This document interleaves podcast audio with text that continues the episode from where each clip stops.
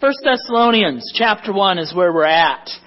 Uh, first question, or first thing I want to point out is uh, make sure you get a copy of the sermon outline because there are application questions at the very end of the outline.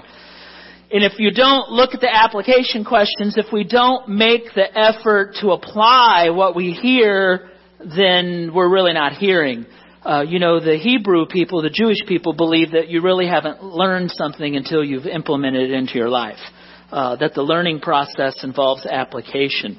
Uh, so, and you can even read those questions and then perhaps scribble down some of your thoughts as we go through the message this morning and kind of get a head start on that. But um, first thing I want to ask you is, do you love your church? Uh, I guess I'm talking to, uh, first of all, specifically those of you that are part of the family here at Grace Brethren Church.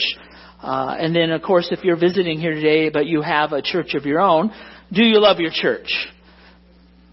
I heard two. Okay. All right. You thought it was rhetorical. Because you're not supposed to answer when someone in the pulpit asks you a question. That's not right. But what you're going to do, how about if you're part of the Grace Brethren Church family here at Norwalk, you don't have to stand up or anything, but just speak out loud. What do you love about your church? Okay, that's great. It's a little generic. it teaches truth. You love the people. What about the people? Why do you love your church so much? Bible, the Bible, and nothing but the Bible. Is that still written on there? yeah, that's still that's the Grace Brethren motto. Why else do you love your church? The family. Pardon me? Family. It's like a family that she didn't have. I love our generosity. We're small, but so generous.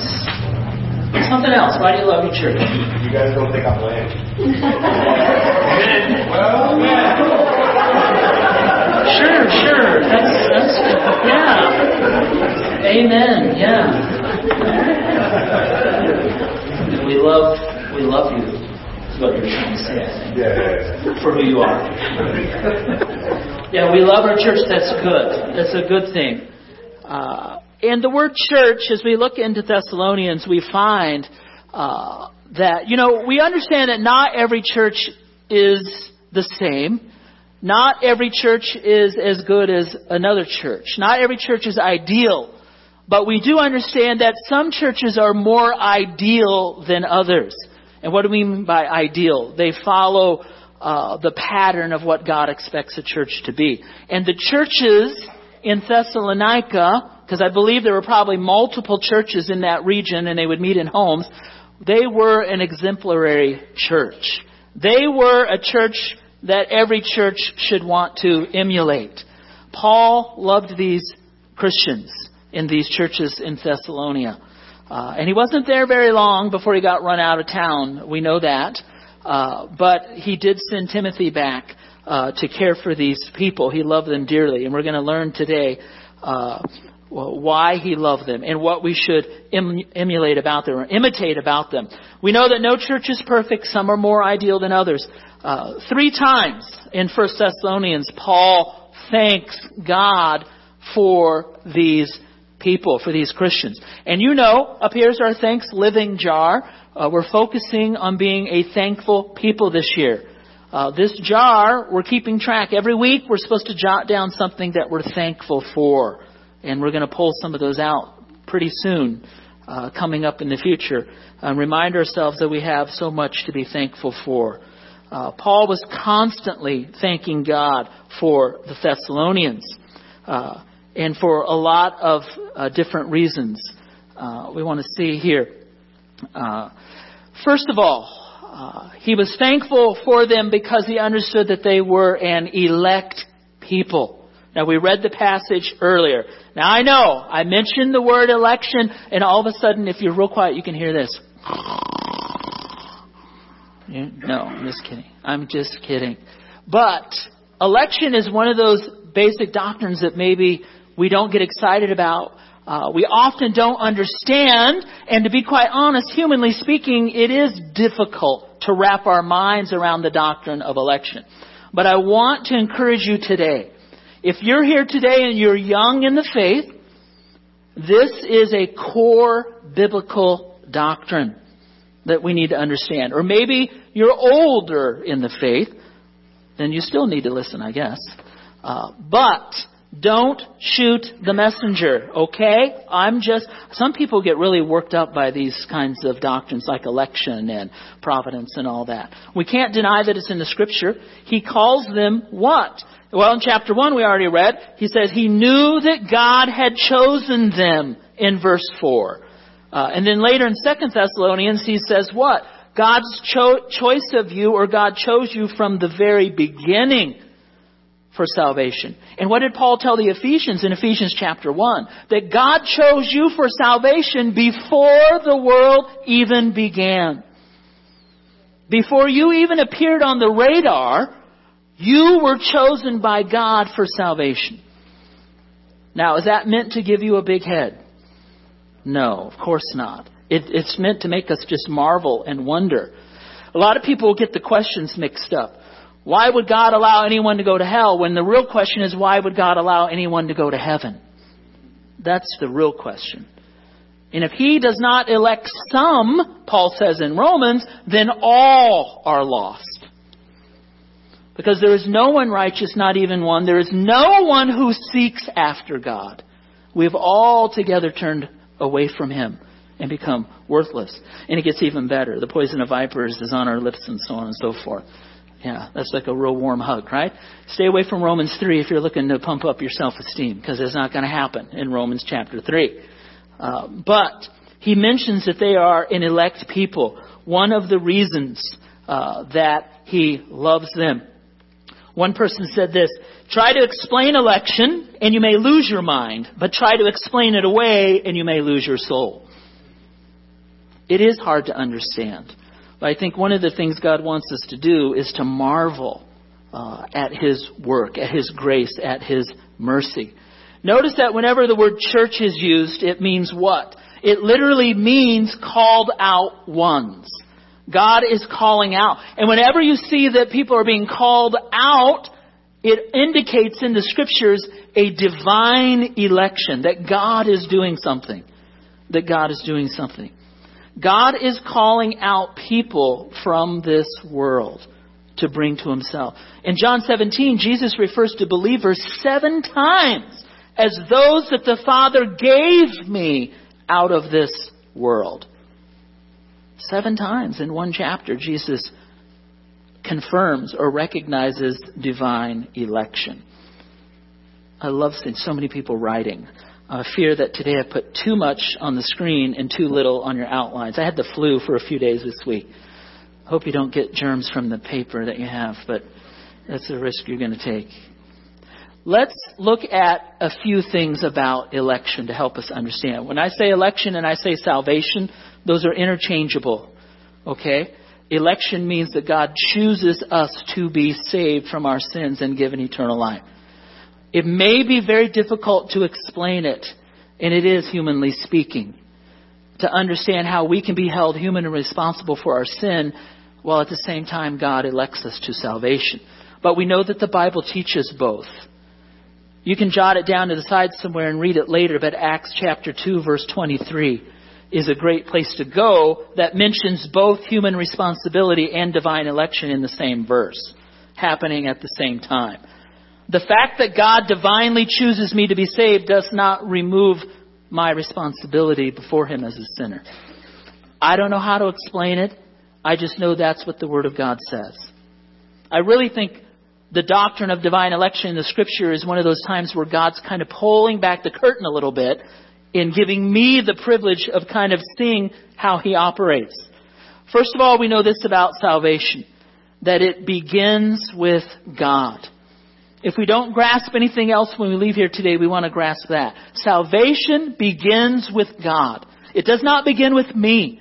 I'm not saved because I accepted the Lord Jesus Christ. I'm saved because God chose me from eternity past to be appointed unto salvation. The initiating will for salvation is not man's, it's always God's, isn't it? John 15 says, You have not chosen me, but I have chosen you. And then we already mentioned Ephesians 1 4. God the Father chose us in Christ before the foundation of the world. When did God choose you for salvation? What's it say? Before the foundation of the world. Read it again out loud with me. Before the foundation of the world. Does that blow your mind? Does that blow your mind? I mean, how old is Earth? If you're not an evolutionist, and if you're young Earth creationist, you believe the Earth is probably uh, 10 to 15,000 years old. Collective gasp. Not millions. But just to think that even before time began, God knew you. God knew you. I would throw in there Psalm 139. I'm fearfully and wonderfully made. Before I knew you, you wove me together in my mother's womb. Before any of my days had begun, you had already numbered them. It's comforting to know that God knew me tens of thousands of years from eternity past. He knew me. Secondly, divine election or salvation involves God's love. Yes. But remember that it is God's grace that saves sinners. Ephesians chapter 2 verses 8 and 9, we know those well, don't we? For it is by grace you have been saved through faith, and this didn't come from yourself, it is the gift or work of God. He says he calls them beloved brethren in chapter 1, so we know God's love is involved. And he says in verse 1, grace to you. And of course we know what grace is, right? If you're going to define grace, you can just define it with two words, right? Undeserved favor. Undeserved favor. That's what grace means. Thirdly, we know this about divine election, or we know this about salvation. And this is a great time to be thinking about this question. Do you know for certain that you are born again? This is food for thought. First question. What proofs of salvation from 1 Thessalonians chapter 1 are present in your own life? So think about your own personal salvation as we go over this. Salvation involves faith, right? Man's will participates in response to God's promptings. He says in verse 6 of 1 Thessalonians chapter 1, you received the word from us. Talking about their faith. And then he says in verse 9 that they turned away from idols. What does it mean to turn away from something and turn toward God? That's repentance. So salvation must involve both repentance and faith. You are saved by grace through faith. The Spirit of God used the Word of God to generate faith. That's what Paul's saying. That's why we're always saying when you're witnessing to someone who doesn't know Jesus Christ, give them Scripture. Because the Scripture is powerful when used by the Holy Spirit to open someone's heart for salvation. And people may look at you like you're from Mars. Now, Minnie and I, we get our hair done at the same place. So she has a different style than I do. So I found out one day I was sitting in the chair and someone started talking to me. I look over, it's her. So I promised I wouldn't tell him what you looked like at the moment when you were getting your hair done. That's just between us. But you know what? You know what made me look over there when I heard someone talking? Because I heard someone sharing the gospel. I heard someone giving scripture to the lady that was cutting her hair. I thought, ooh, that's cool. Who is it? Ooh, that's Minnie DeLuna. Hey. She was sharing the gospel. She was just mentioning some verses. And then you leave it in, in the Lord's hands. The scripture is powerful. It requires faith on the hearer. It requires repentance, a turning away from the old life that was lived. It says God has chosen you in verse, chapter 2 verse 13 of 2 Thessalonians. God has chosen you from the beginning for salvation through sanctification by the Spirit. And what? By faith in the truth. By faith. So faith is involved in salvation. It is our response. But what's interesting, we mentioned Ephesians. I know this is turning into a theological seminar. That's okay. But when we mentioned Ephesians chapter 2, we said you've been saved by grace through faith, and this is not of yourself. What does he mean, this is not of yourself? If you look at the original language, it says, For it is by grace you have been saved through faith, and this grace and faith did not come from yourself. It is the gift of God. So we can't even take credit to ourselves for having the faith to accept the message when we heard it to receive salvation. Because God draws us to Him. God opens our heart, gives us the faith to believe the message. God at the beginning, God in the middle, God at the end, God from top to bottom, side to side. We don't like, some of you are like, I don't like that. I can see it on your face. I can see it on your face. You're tearing us down. I shouldn't laugh. Oop. Some of us need to be torn down so we can. But our sinful human nature and our pride, we don't like to hear that, do we? Because we are daily bombarded with all this information. You're good. You're a good person. You're inherently good. You know, we, we hear it all the time. You have to think about yourself first. You have to, you have to be assertive. You have to be self-confident. You have to build up your self-esteem. We hear this all the time. Those messages are diametrically opposed to what the scriptures teach. Those beliefs are in opposition to Christian beliefs. Now, it doesn't mean we walk around all the time with a sour look on our face. That's not what that means at all. We should be the most joyful people of all, the happiest people of all, people with the most hope, the most positive people, the most thankful people are people who have been saved from their sins and bound for heaven. But we recognize, right, the total depravity of man. Josh and I have been working through our Calvinism a little bit, trying to figure out how much of the tulip we really hold to. You can put Calvinism in an acronym, T-U-L-I-P. Don't put me to the test right now.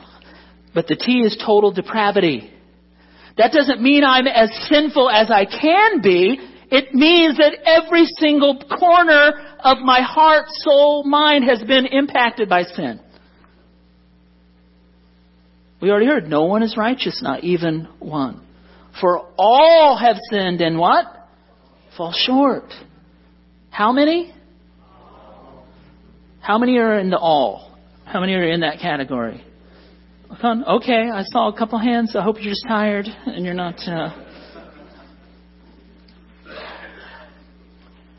Telling someone that they're a sinner and that they need to repent, and we do that gently, we do that in love. We don't bang them over the head. But explaining that to a person is not a hateful thing. It's the only hope they have. It's the only hope they have. Because the message of the postmodern culture is the problem you have is outside yourself. There's something outside of you that's the problem. But what does the Word of God say? The problem is where? It's inside of me. Mark chapter 7. For out of the heart comes. And he goes into this whole list. Mark 7, 20, 21. Why do we have all the problems that we have in our country right now? Why do we have all the problems that we have in the world right now? Why do we have all the problems that we have in our homes right now? Because man's heart is sinful and selfish and self centered and rebellious.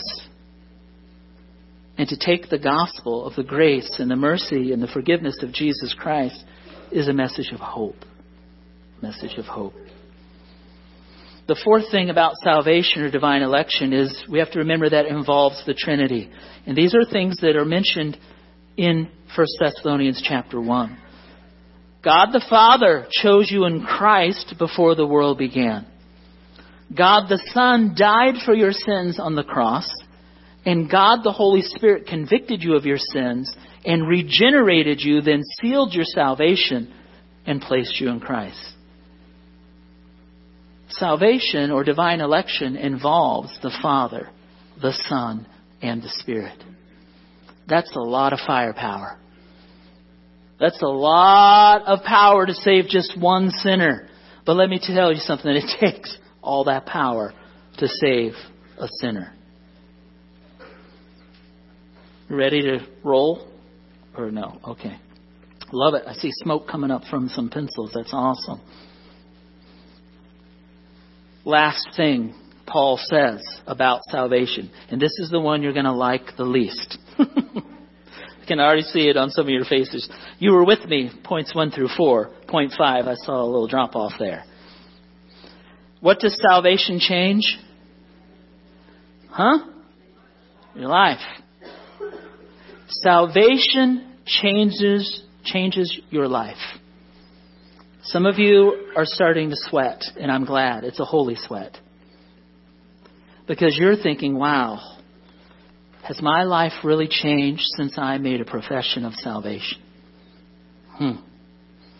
Some of you are thinking, has my life changed enough over the years of making a profession of faith? And what do we mean by change? We mean that repentance. Repentance doesn't stop once we accept Christ. There should be daily repentance. A daily turning away from sin and turning toward righteousness. In Ephesians and Colossians, go there sometime, Paul uses these phrases put off and put on. Put off these things, but put on these things. And some of you, I can tell by looking on your faces, you're a little fearful right now because you're kind of processing. You're thinking, Am I really born again? And that's because maybe there's sin in your life. And one thing that sin does is it separates you from God. Even if you're a believer, your sin's going to separate you from fellowship with God. You won't lose your salvation, but sin will cause a rift between you and the Lord. And it will cause you to rethink whether you're really saved or not. But there has to be change in your life. There has to be growth. You have to grow in your knowledge of the Scriptures, and you have to grow in your obedience to the Lord. That is a proof that you are born again. Now, sometimes there's a lot of growth, sometimes there's not that much, sometimes we hit valleys, sometimes we're on the mountaintop. We're all growing at different levels, right? There's no ideal except the Lord Jesus Christ that we'll hit when we step into glory. He saw change in their lives. We see that in verse 9, don't we? Verses 8 and 9. Or actually just 9, I think. You turn to God away from idols to serve a living and true God. You know, we still have idol worship today, uh, not just made out of stone or carved out of wood, but we have a lot of idols of the heart things that we cherish more than Christ. Things that we love, things that we serve, things that we worship. Love, recognition, acceptance, comfort. You know, you name it, we got it. But those idols are competing for our heart. Uh, there should be a daily turning away from those idols. What's that say there? Those whom God chooses, He Let's say a little bit louder now, or I'm going to get discouraged. Those whom God chooses, He changes. Thanks. Someone who claims to be elect but whose life has not changed is what? Deceived. Is deceived. We are experts at convincing ourselves that everything is okay.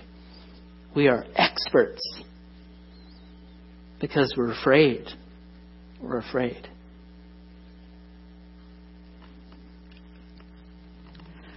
How were they changed? Well, we compare uh, 1 Thessalonians 1 to 2 Thessalonians 1, or uh, 2 Thessalonians, uh, I can't see, I got on glasses, I can't see. 1 Thessalonians 1 3 with verses 9 and 10.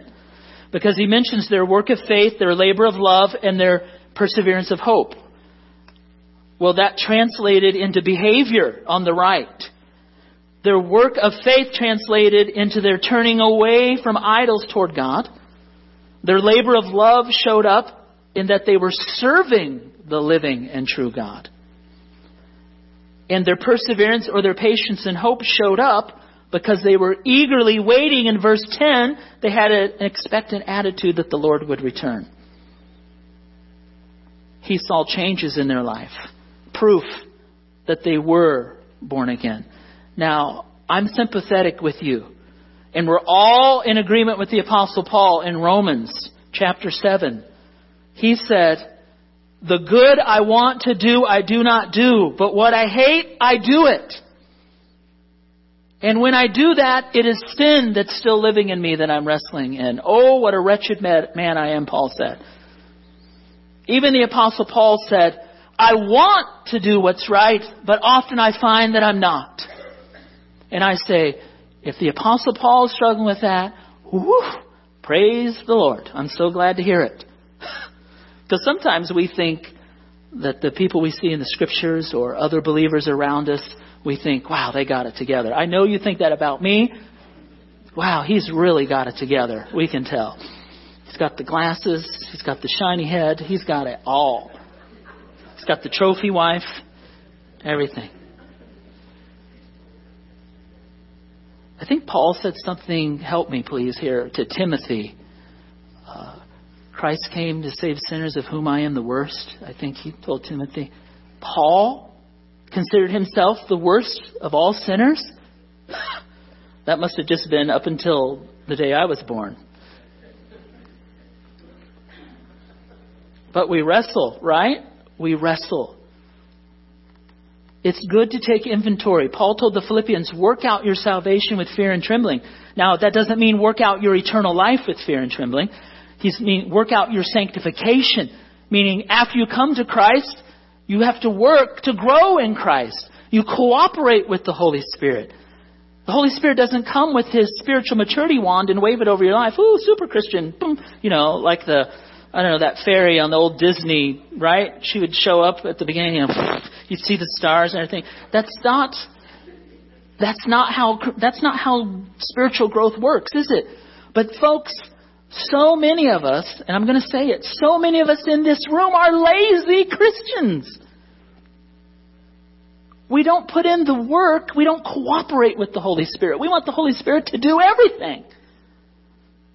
We don't quite understand what it means to wrestle with the sinful flesh. And what Paul told the Romans to put to death the sinful flesh. And he told the Colossians and the Ephesians to put off these things and to strive to put on these things. It's not easy. It's warfare, the Bible says. But Paul saw changes in their lives. And I want to encourage you. Almost all of you, I've seen changes in your life in the eight and a half years that I've been here. So we keep at it, we keep striving. So they were an elect people. Secondly, they were an exemplary people. Uh, this, this is a church that we should seek to imitate.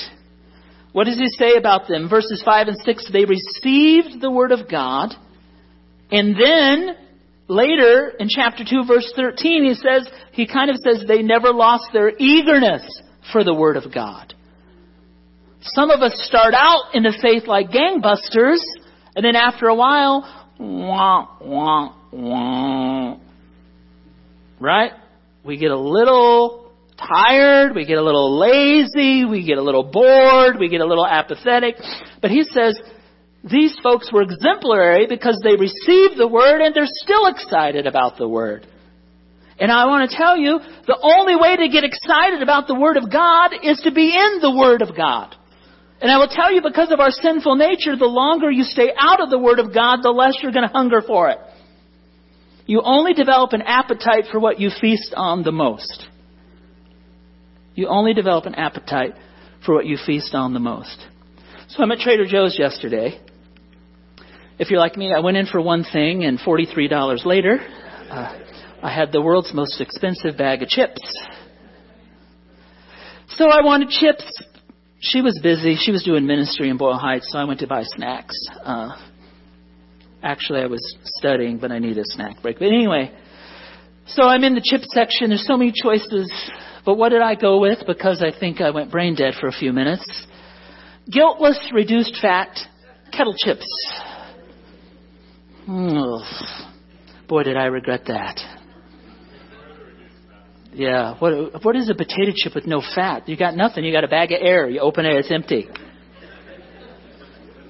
So I get back, I get on the table, I'm on the laptop, I put the chips in a bowl. You know, we have our whole ritual with food, right? We have our favorite dishes. My drink has to be to the right, one o'clock of my bowl. You know, I have this whole thing. Maybe not. Maybe I'm revealing an idol. Moving on. Uh, So I eat a couple of those chips. It's like, I don't know what it tastes. It tastes like one of those white styrofoam cups we use at the potluck. It, and it's like these, these don't even have salt. My favorite flavoring is salt. I put salt on everything. I put salt on my pizza. It's like I look at the bag, reduced sodium. I'm like, wow, what is, what is wrong with me? This is just disgusting. I want my fatty, salty Lay's potato chips. Those are my favorite in the yellow bag. Lay's. Note to self: favorite Lay's yellow bag.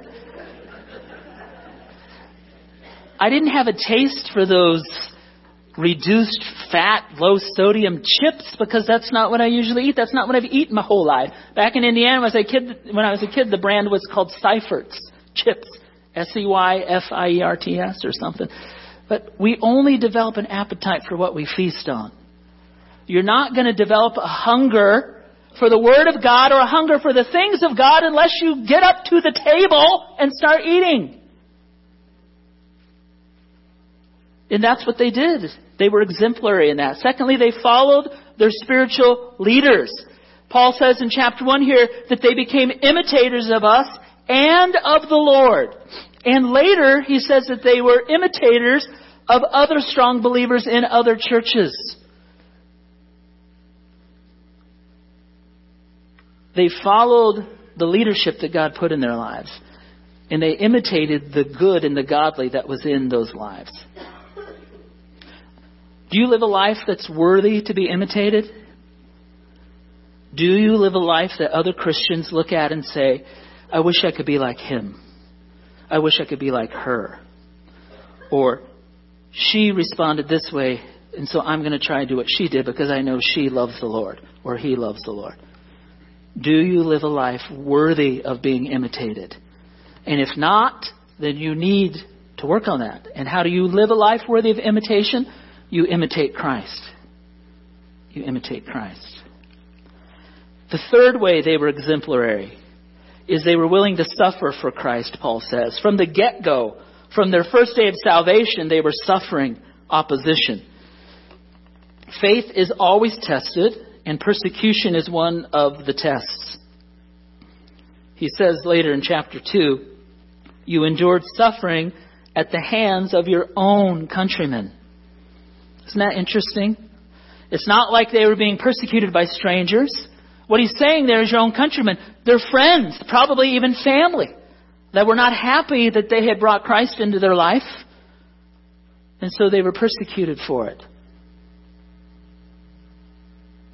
Faith will always be tested. Sometimes we don't like that. We don't want our faith tested. But faith tested brings blessing. It brings assurance. Fourthly, they were exemplary because they encouraged other churches, which is what we're going to do tonight. He says, You were an example. Uh, that means like a seal that marks wax when you're sending out a letter, or uh, it could refer to a stamp uh, that's used to mint a coin. Uh, you want to follow that example, that repetition. Churches should not be competing with each other, but we should be stimulating each other to love and good deeds. It's interesting that in the Christian world there is competition among churches. Uh, there sort of is uh, sometimes the uh, we either read into it or we're actually made to feel like we're not quite up to snuff if we're not doing this or we don't have this or we don't have 500 people here or you know sometimes there's competition or we think well we need to try this because this big famous church down here is doing this uh, that's not the way it should be. Every church is unique. Uh, every body is unique and brings a unique set of gifts and strengths. And we use that to glorify God. We use that to reach the community where we are and where we live uh, without envying, without being jealous, without being competitive. Tonight we're going to gather with brothers and sisters from most of our Grace Brethren churches in our district. I think we have 25 churches or so in Southern California. What are we going to do? We're going to worship together. We're going to fellowship together. We're going to tell stories and swap stories and update each other about what's going on in our lives and our ministry. And then we're going to have some good snacks, I hope. Or I'm not going. I should probably get a hold of Pastor rich and find out what they're planning on serving. Yeah, no. But we're going to encourage one another. And Paul says that these young believers were an encouragement to all the churches around them. Interesting. They were an elect people, they were an exemplary people, they were an enthusiastic people. Paul says they received the word, and then what did they do after they received it? They transmitted the word. And the, what he uses, uh, it says in verse 8, For the word of the Lord has sounded forth from you. It carries the idea of reverberating out. Like when you drop a pebble or a rock in the water and the rings just go out and out and out. Or it could be referring to the sound of a trumpet announcing something. The call's gone out. They were enthusiastic. They had a local impact. They had a little broader impact because it says they had an impact in their whole country. Macedonia and Achaia. They had an impact in their own city, Thessalonica. But then he says what in verse 8? Your faith toward God is known in every place. So we don't have need to say anything to anyone we come in contact with. They already know about you. So they had both a local and a global influence because of their faith. What does that mean for us? And Jesus kind of said the same thing. Jesus said to do that. Uh, be my witnesses in Jerusalem, in Samaria, and Judea, in all the other places. Notice how local, out a little bit, out a little bit, out a little bit. We're trying to do outreach church planting in Boyle Heights, but we don't want to forget about Norwalk either. We don't want to forget about your neighborhood where you live. You don't want to forget about your workplace where you go every day or your school where you go every day. Those are places of ministry, places of outreach. So it should be outreach in your neighborhood, outreach here in Norwalk from our church, outreach in Los Angeles, Boyle Heights, and then the word about us goes forth. And you know what's interesting? I've gotten calls, I know Tim's gotten calls from people Pennsylvania, Ohio, uh, had the CE board come. People have heard about some of the things we're doing, and it's encouraging, and they want to know about it. That's what he's talking about here in chapter 1. We don't take credit for that. We don't take glory or praise for that. That goes to God. But the scriptures ring true. We're trying to obey the scriptures by doing outreach in evangelism in Norwalk and in Los Angeles. And people are hearing about it, other believers, and they want to know about it. That's how it's supposed to be. They were enthusiastic people in that they knew and they practiced the truth that election and evangelism go hand in hand. Election always involves responsibility. God chooses us so that we then might witness for Him. God always uses people to call out His elect. Notice that Paul says in more than one place in Thessalonians, he says, God called you by our gospel. And we gasp. Doesn't he mean the gospel of God? Doesn't he mean the gospel of Jesus Christ? Why is he calling the gospel his gospel, our gospel? Because he knew even though these people were elected unto salvation, that God had chosen him and Silas and Timothy and others to preach the word and teach the word and evangelize because God was going to use them to bring out the elect from the world. There are believers who believe, I believe in election. They say, therefore I do not evangelize because God's going to save who he's elected. That's so easily refutable from the scriptures. Jesus said, Stay at home, and I will bring all the elect to salvation. Matthew 28 19. Is that what it says? Oh, my Bible's messed up. What's it say? Go into all the world, preach the gospel, and teaching. He wouldn't have told us to go into the world. He was really saying, Go into the world, be my instruments that draw out the elect that I have chosen unto salvation. You could be working alongside, you could be attending school alongside someone. You could be living next door to someone who's been elected unto salvation. And they're just waiting for you to obey God to share the gospel. And then that person's going to come into the kingdom. Lastly, They were an elect people, they were an exemplary people, they were an enthusiastic people, and they were an expectant people. He says that they had a steadfastness of hope in verse 3, and by that you go to verse 10 to understand what he means. To wait for God's Son from heaven, the Son whom he raised from the dead, that is Jesus, who rescues us from the wrath to come. Now, wrath to come, is he talking about the immediate suffering there in Thessalonica, or is he talking about the tribulation period? We'll get to that later. You'll have to come back. I would just say yes is the answer. Okay. Their steadfastness, that word can also mean patience. It can also mean perseverance. It made them an expectant people waiting for Christ's return. The second coming of Christ was related to their salvation. Verse 9 is talking about their salvation. Verse 10 connects their salvation to being an expectant people. Because they had trusted in Christ, they looked for his return with joyful expectancy and knew they would be delivered from the wrath that was coming. Secondly, how were they an expectant people? Notice that a living God means a living hope. It may be a newsflash to some of us, maybe not. Our God is not dead, He is alive. Jesus Christ, at this very moment, is alive. Scriptures tell us that He's here with us right now. The scriptures tell us that he is active. Hebrews 4:12 says the word of God is living and active.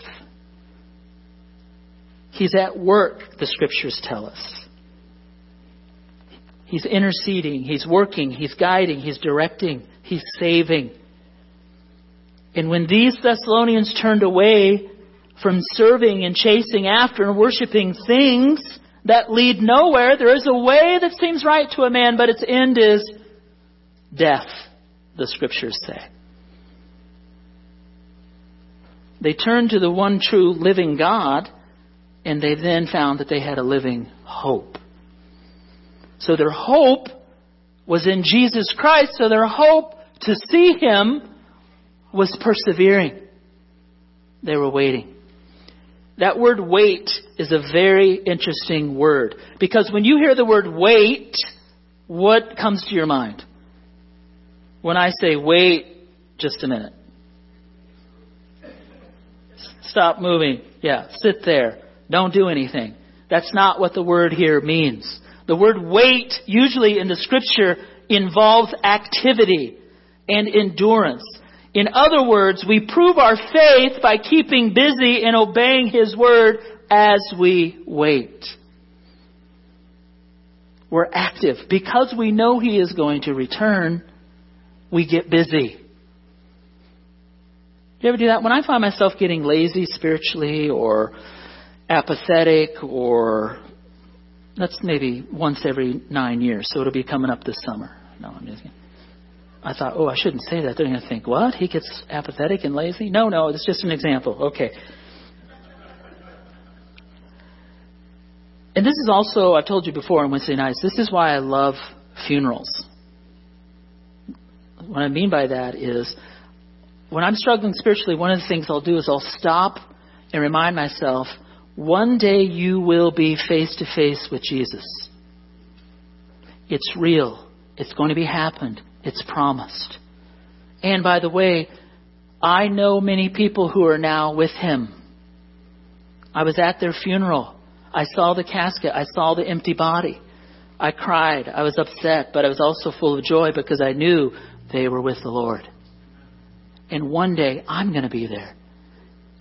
And then I think, he's going to want to talk to me, probably. I thought, well, maybe I could get lost in the crowd. There's going to be millions, right? Or volunteer to be at the back of the line. It'd probably take, what, 500,000 years before he got to me? But he's going to want to talk to me. Scriptures call it the Bema Seat judgment for the believers. And I think to myself, I don't want to have any regrets when I'm standing with the Lord. And you say, well, you won't have any regrets because you won't have a sin nature. No, no, no. Paul told the Corinthians at the Bema seat, there's going to be some regrets. Regret doesn't necessarily have to be sinful.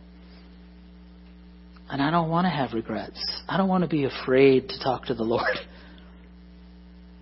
So I remind myself, uh, and that's the way I remind myself to be expectant. Expectant. Living expectantly. Living with the thought in my mind also that I could die today. I don't know.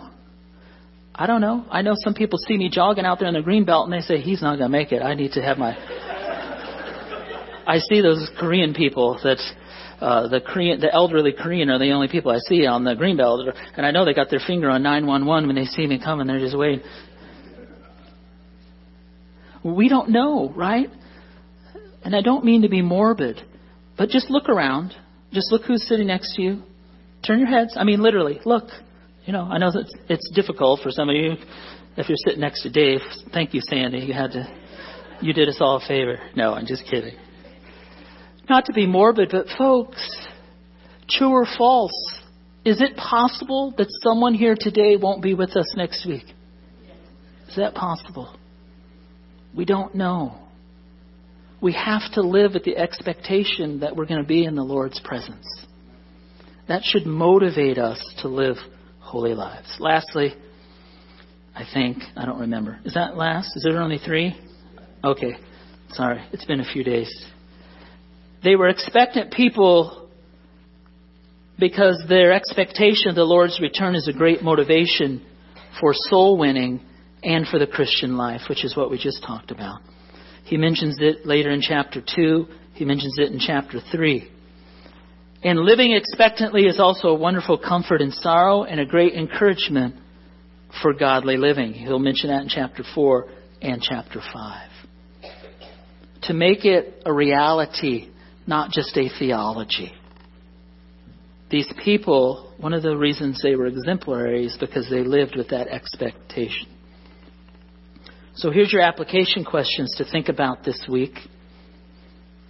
These are great things to talk about amongst yourselves as well.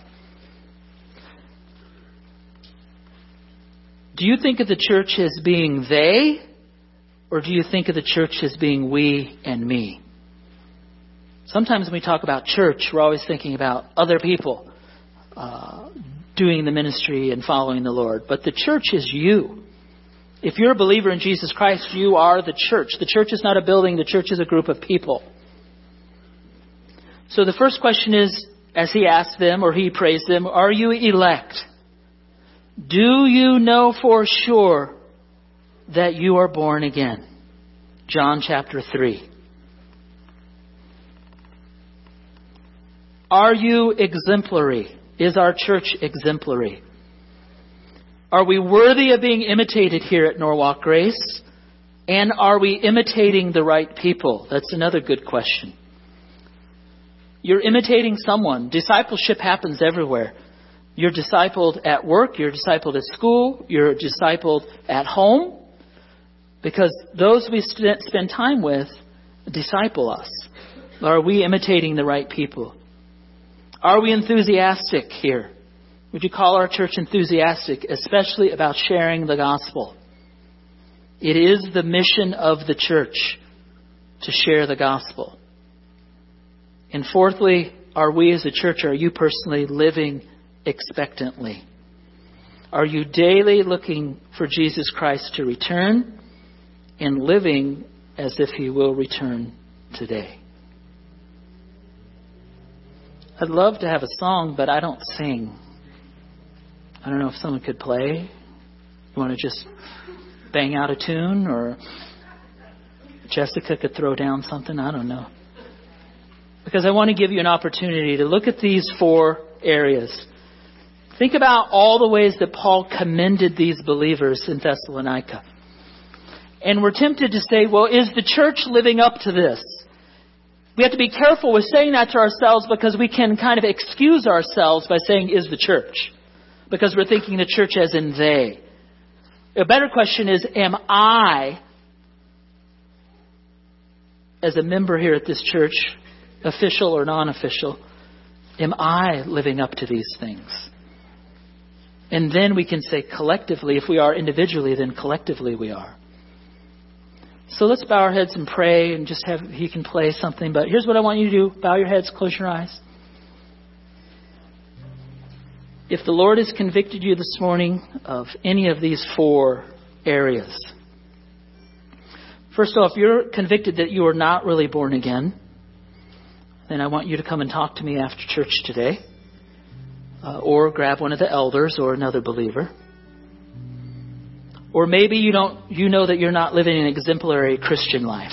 Your life is not worthy of being imitated, or maybe you're imitating the wrong people. Maybe you have not been enthusiastic in your faith, excited about the scriptures, excited about sharing the gospel, and you've really dropped the ball there. Maybe you know you're not living expectantly, that the return of the Lord is the furthest thing from your mind. You're more wrapped up in the things of this world and the things of this life. The sports and the music and the entertainment and the job and, you know, all that stuff is way more important to you than your walk with the Lord. I don't want you opening your eyes. I don't want you looking around. Please don't. But if that rings true for any of you, please just stand up so we can have a. Just stand up, keep your eyes closed, keep your heads bowed, so we can just have a word of prayer. Father, just pray that you would help us. Uh, we need you in our lives. Father, we're so distracted. There's so much going on in the world, and it becomes so quickly becomes so important to us. It's like we start living for things. It's like we they start to dominate and control our lives as if they're so important, and we're being spiritually blind. Father, help us to see the value in putting the kingdom of God first. Help us to live for things that will last forever. Father, some of us have gotten a little tired in our walk with the Lord, gotten a little lazy. Father, we pray that you would revive us. I pray that we would head back into the scriptures to develop that hunger for the word. Help us to be enthusiastic about our faith. Father, help us to live as expectant people. There's a lot going on in our country, a lot of problems. We can be tempted to be earthbound. But help us to be a light. Help us to demonstrate in our own lives that we're not living for this country, first of all. We're not living for this government, first of all. We're living for the Lord Jesus Christ. That's the most important thing. So, Father, we praise you. We thank you for electing us unto salvation. Thank you for initiating that in our hearts because we know if you had not taken the first step, we never would have come to you. We will praise you for eternity for your grace and your mercy. I'm going to ask those that are standing to please go ahead and have a seat. Everyone, keep your eyes closed and your heads bowed. Lord, thank you for our time together. Thank you for working in people's lives and hearts. Help us to be committed. Help us to follow through. Help us to turn our desires into doing. Help us to not just talk about it, but to be about it. And if anything good comes, we give you all the praise and the glory in Jesus' name. Amen. Thank you so much for being here today. Hope you were strengthened and encouraged. And don't forget, elders, deacons, we have a little business meeting over there and others. Uh, Lord willing, we'll see you next week.